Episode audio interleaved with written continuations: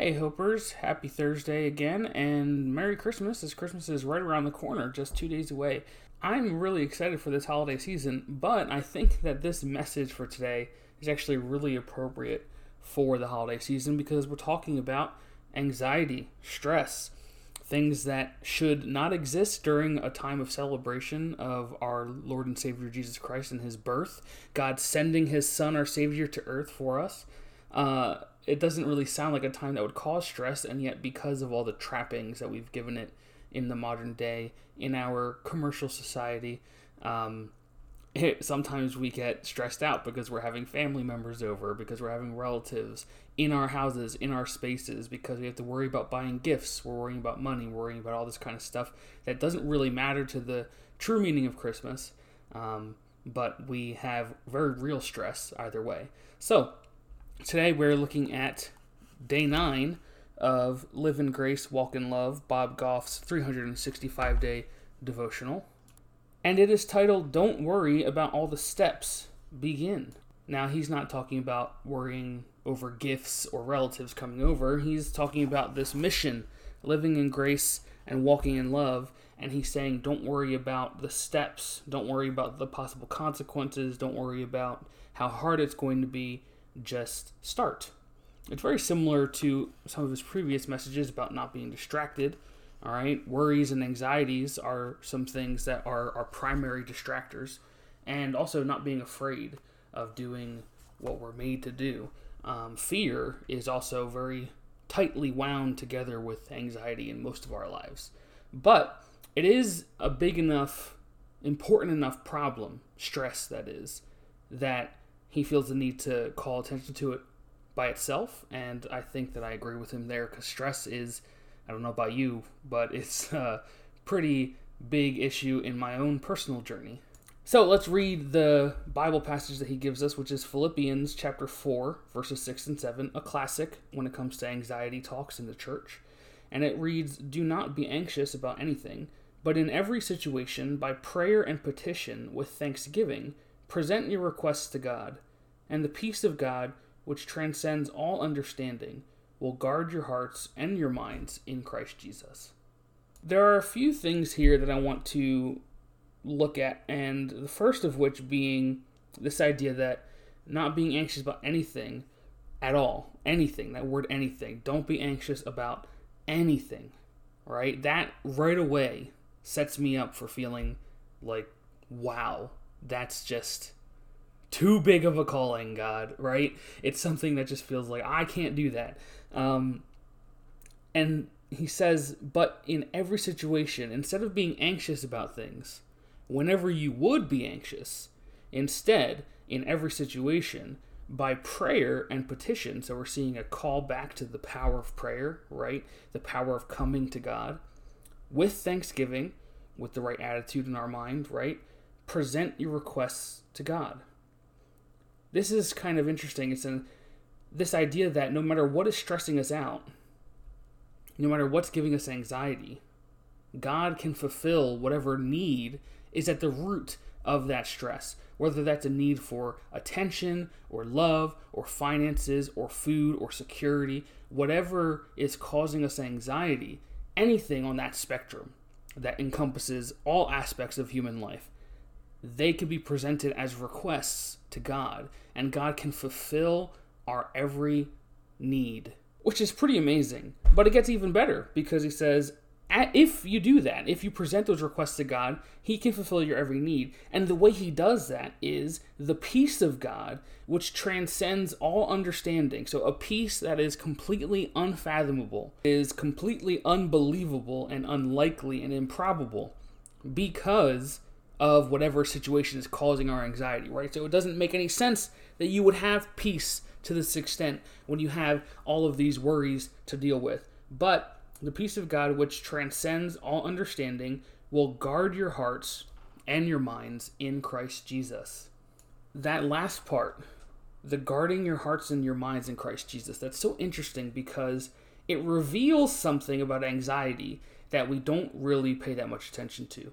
First of all, we all know that anxiety attacks us. It feels like we're being attacked. Sometimes we have literally anxiety attacks. We feel like we're being attacked. And if there's a lot of stress in our lives, it often feels like spiritual attack, like the devil and the forces of evil are coming after you and trying to stop you from flourishing, from having joy, and from having peace by attacking you with all these things that are going to stress you out. And this peace does protect you against that. But I also think, if you think about it in another way, this guarding of your hearts and your mind, it's the idea that stress doesn't just hurt us in a way that feels like an attack, but it also hurts us in a way that damages us and makes our heart makes us more susceptible to sin. I think that this guarding of our hearts and minds in Christ Jesus, that's a very spiritual message there. Okay? It's a very spiritual idea. We're being protected, our hearts and minds protected by Christ Jesus. And to the extent that we are not allowing ourselves to become anxious over these stressful things, we are instead putting our hearts and minds guarded together in Christ Jesus. And I think that that has implications about how likely you are to sin. If you think about it, the more stressed out about a situation you are, the more likely you are to take things into your own hands and try to deal with it yourself. Instead of going to God to find that peace that surpasses understanding, you figure, I've got to figure this out myself, and I'll do whatever it takes to get rid of that stress. And that very quickly leads us down roads that lead to dangerous places, right? Where we are putting our confidence in things that aren't God instead of instead of we're putting our confidence in ourselves or in the people around us or in money or in worldly other worldly things like our job or something looking for satisfaction and peace in places where we absolutely cannot find it because they are not God, they are the world. Okay, let's see what Bob Goff has to say about this. He uses the analogy of a marathon to talk about what it's like to be a Christian on our walk with God experiencing anxiety. You know, the idea that you're on a marathon and you're running and your body is in severe pain and you're you feel like you can't make it, but somehow you have to get through to the end, right? It does sound a lot like um, the Christian walk. And he writes, All the friends I've asked say they couldn't think too far ahead when they felt like they were falling apart. In other words, they couldn't think about mile 22 when they were on mile 21 because it was just too overwhelming. They had to focus on putting one foot in front of another and repeating this until they finally crossed the finish line. I think there is absolutely just such wisdom in that thought process. That as Christians, rather than looking at the Bible and going, okay, how do I do this? How do I follow God? How do I be faithful in every single aspect of life perfectly to the T? Where are the lines? What are the rules? Let me do it. That attitude spirals you into legalism which is also very dangerous. Instead, having this attitude of just, I'm in the moment and I need to get from this moment to the next moment with God. And so instead of worrying about the next thing that's going to happen, the next thing you have to do, the next thing God's going to push you into, instead, just being in the moment with God, where you are, where He has you right now, and without anxiety, being thankful for whatever He's providing for you in that moment, being thankful for whatever He's teaching you in that moment, and just going through it with thanksgiving, going through it with peace, allowing Christ to guard your heart and mind, and just get through that moment. And then the next moment's going to come, and the next moment's going to be hard too, but you just do the same thing again. If you can learn to come to God on a daily basis, then you can do that every day. And if you can do that every day, then you'll always be doing it. it's kind of self explanatory, but it's also a lot easier said than done, right? But I think there is some value in that to think of it as a day by day process, or in this marathon analogy, a mile by mile process, rather than trying to go, okay, how do I fix myself for the rest of my life? That might be a little bit too daunting. Um, but there is hope, right, that we're offered here that if we can present these requests to God, as frequently as we present them, that's how frequently we're going to find that peace. And last, I want to read another verse to you guys that I think is really important here, and it's John chapter 14, verse 27. It says, Peace I leave with you, my peace I give to you. Not as the world gives, do I give to you. Let not your hearts be troubled, neither let them be afraid. This is Jesus um, talking about the inheritance that he's leaving behind for the disciples and for us, right? He when he makes that comparison between what he gives to us versus what the world gives, he says, "Not as the world giveth, I give I unto you."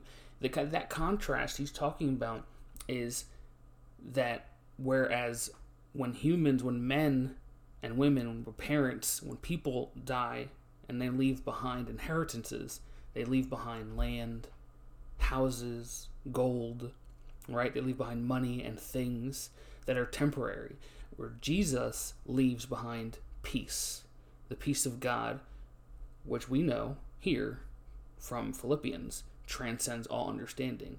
That peace is Christ's gift to us.